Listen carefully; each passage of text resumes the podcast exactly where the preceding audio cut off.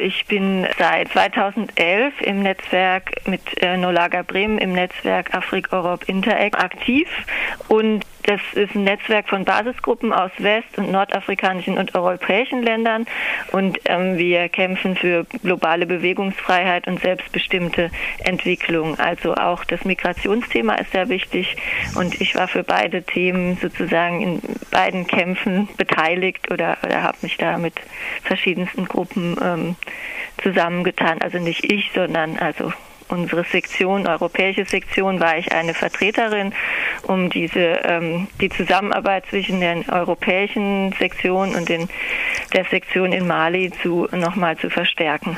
Was konkret hast du denn in Mali gemacht? Wo warst du und was hast du dort, was ist dir dort begegnet? Also ähm, ich war an sehr verschiedenen Orten. Ich habe erstmal ähm, von Bamako aus, also da ist ähm, sozusagen ein bisschen die ähm, Zentrale von der Sektion in Mali und da hat alles angefangen. Wir haben in 2011 zusammen eine Buskarawane mit 250 Leuten von Bamako nach Dakar gemacht mit ähm, Aktivistinnen aus ähm, ganz verschiedenen Ländern aus Europa und Afrika. Und so ist es entstanden, dass dort die Zentrale ist. Und einer unserer Kämpfe im Moment ähm, geht darum, in einer ähm, Region, die heißt Office de Niger, mit verschiedenen Dörfern zusammenzuarbeiten. Und ein, das ist im Süden von Mali, richtig? Nein, ähm, ja. genau, das ist noch im Süden. Das ist im Süden von Mali. Ähm, also ich würde sagen, der Norden fängt für mich ungefähr so ab Mopti an und dann darüber ähm, ist dann der Norden und alles darunter ist Süden. Das kann man ja auf der Karte ungefähr sehen. Das ist aber Richtung Norden, so 250 bis 300 Kilometer von Bamako entfernt. Und da geht es um ähm, zwei Dörfer jetzt. Also wir haben da mit verschiedensten Dörfern Kontakt. Da ist so eine Basisgewerkschaft namens Coupon in der gesamten Region. Aber jetzt im Speziellen geht es um die Dörfer Sanamandugu und Sau, die seit 2010 von ähm, Landgrabbing betroffen sind und die wir in Landgrabbing heißt Landraub? Landraub und Landgrabbing, das ist eigentlich einfach der englische Ausdruck, der sehr oft in dieser Szenerie dann benutzt wird. Landraub, genau die äh, beiden Dörfer, Sanamandugu und Zau, haben 2010 von einem Großinvestor ihr Land weggenommen gekriegt, in einem eigentlich illegalen Akt. Also der Modibo Keita, dieser Investor, der auch verschiedene eine Mühle betreibt und eben im großen Stil Agrobusiness dort in Mali betreibt, hat ähm, von der Regierung einen Vertrag über ähm, 7400 Hektar Land zugestattet, also hat dieses Land ähm, zugestattet bekommen. Und dann war das leider aber nicht an einem Ort, der ihm ähm, so gepasst hat. Der Zugang zu den Kanälen war schlecht und dann hat er sich praktisch Land angeeignet, was gar nicht in dem Vertrag steht, nämlich das Land von diesen beiden Dörfern und hat ähm, in einer ähm, gewaltsamen Aktion, also mit Unterstützung von staatlichen Kräften, den Bauern ähm, ja das Land weggenommen. Und jetzt konkret gibt es eine Landbesetzung wieder von den Bäuerinnen und Bauern, ist das richtig? Ja, also das ist eben ein ganz langer ähm, Kampf. Die Bauern haben mehrere Jahre versucht, ähm, auch mit Briefen und Gerichtsprozessen das Land wieder zurückzubekommen.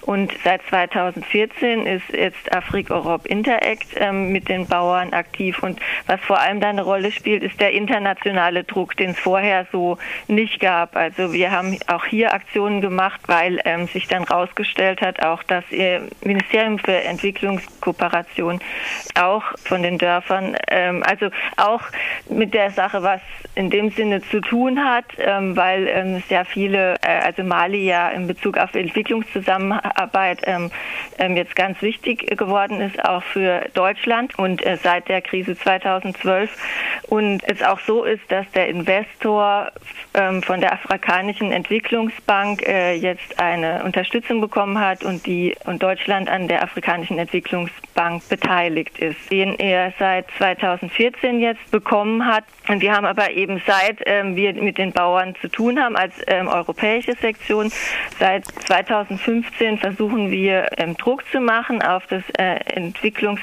äh, äh, Ministerium für Entwicklungszusammenarbeit. Wir haben ähm, Aktionen gemacht, also auch vor der malischen Botschaft hier in Deutschland vor dem äh, Ministerium und ähm, haben diverse Briefe geschrieben und in den Briefen ähm, die Situation dargestellt, die dort herrscht dass eben die Bauern, dass es eben einen illegalen Vertrag gibt, dass der Investor das Land ähm, den Bauern illegal weggenommen hat und ähm, Ähm, es kamen Briefe zurück, darin standen Falschinformationen.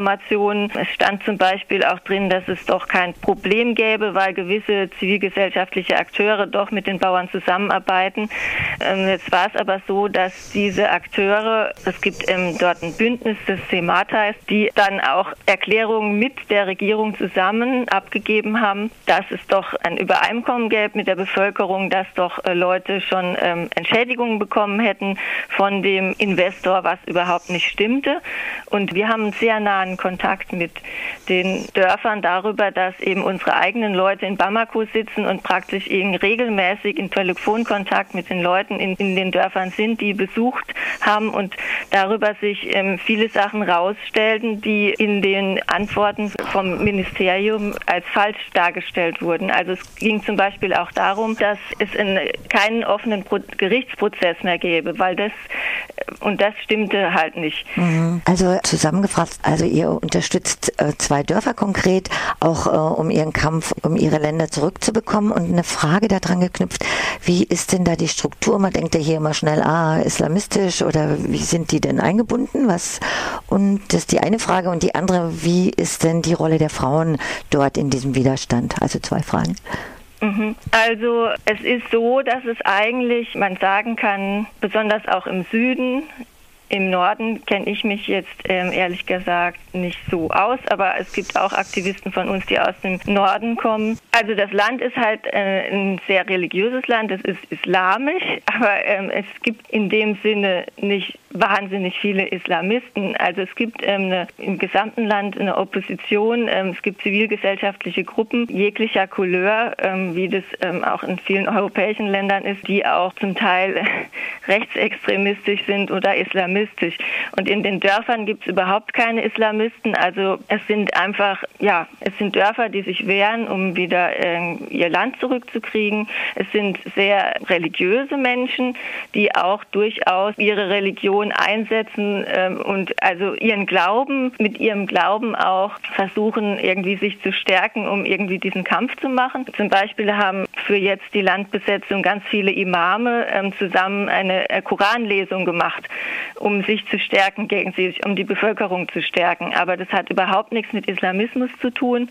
Das ist einfach eine religiöse äh, Praxis, weil die Leute sehr religiös sind und das sie stärkt. Und ja, das würde ich jetzt so für die Dörfer sagen. Und es ist insgesamt so, dass es ja einen sehr starken Islam gibt dort, also eine sehr starke Religiosität, die aber gar nicht in, eine, in so eine rechtsgerichtete Richtung geht. Und kannst du noch was sagen zu den Frauen, inwieweit die da organisiert sind und im Widerstand oder was ihre Rolle ist? Also man muss jetzt ähm, sagen, dass so die Vorstellung, wie jetzt die äh, Geschlechter zusammenleben, auch gerade noch mal auf den Dörfern, ist jetzt ähm, sehr äh, klassisch, auch in dem Sinne, dass ja die Frauen ähm, eigentlich eher die Reproduktionsarbeit machen und ähm, Männer so vorne sind und irgendwie so ähm, in die Öffentlichkeit gehen und Frauen eher ähm, nicht so in der Öffentlichkeit sind, aber was wir eben von unseren malischen Aktivisten hören, dass letztendlich aber wenn es um die letzte Entscheidung geht, dass es eigentlich die Frauen sind, dass die die letzte Entscheidung treffen.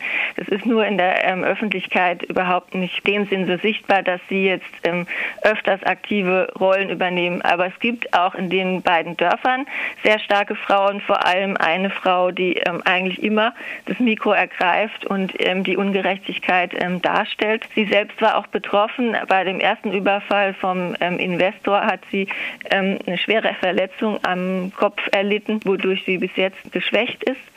Und die ist aber ähm, sehr widerständig zum Beispiel. Also es gibt ähm, sehr unterschiedliche Frauen trotzdem, die ähm, die Stimme ergreifen und in der Regel ja, organisieren sie sich aber ähm, unter sich und eher ein bisschen nicht in der großen Öffentlichkeit. Also sie haben auch eine gemeinsame Kasse und einmal, als wir in den Dörfern waren, haben, haben wir gemeinsam uns, also haben sie sich auch vor ihrem Vereinsschild ähm, abbilden lassen, um auch nochmal sozusagen, wir sind alle nicht entschädigt worden und wir wollen hier nochmal das öffentlich ähm, zur Kenntnis geben. Und ich habe dann ein Foto gemacht und das auch in unseren, auf unserer Website ähm, kann man das einsehen, also wo sie sich, wo sie halt alle gemeinsam sagen, nein, wir ähm, sind hier nicht entschädigt worden, wir wollen unser Land zurück, ähm, alles, was in der Öffentlichkeit hier ähm, gesagt wird, sind Lügen. Und so positionieren sie sich auch. Und ihr macht jetzt auch gerade wieder eine Protestbriefaktion. Wie können sich denn unsere Hörerinnen und Hörer beteiligen? Also wir haben ganz viele Informationen auf unserer Website Afrik Europe Interact.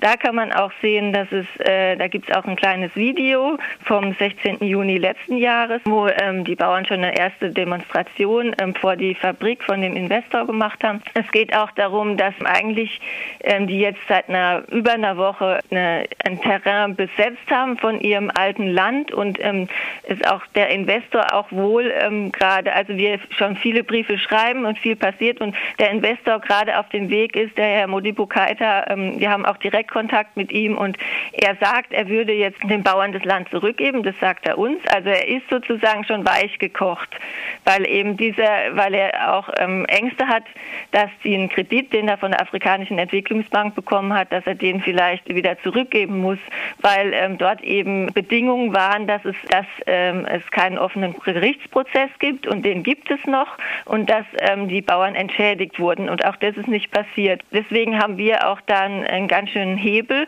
und ähm, es wäre sehr wichtig, dass Leute ähm, auf unsere Website gehen, gucken, was es da zu tun gibt. Man kann auch Verantwortliche anrufen. Es geht vor allem aber auch darum zu spenden, weil die Aktion sehr teuer ist. Wir haben ähm, jeden Tag mehrere hundert Euro, die wir dafür ähm, bezahlen müssen. Und ja, und es soll ja weitergehen. Und wenn jetzt der Druck ähm, bestehen bleiben kann, dann ähm, gibt es wahrscheinlich eine Chance, dass der Investor wirklich was tun muss und die Bauern was von ihrem Land zurückbekommen. Deswegen wäre es sehr wichtig, dass Leute sich daran beteiligen und unseren Protest da unterstützen.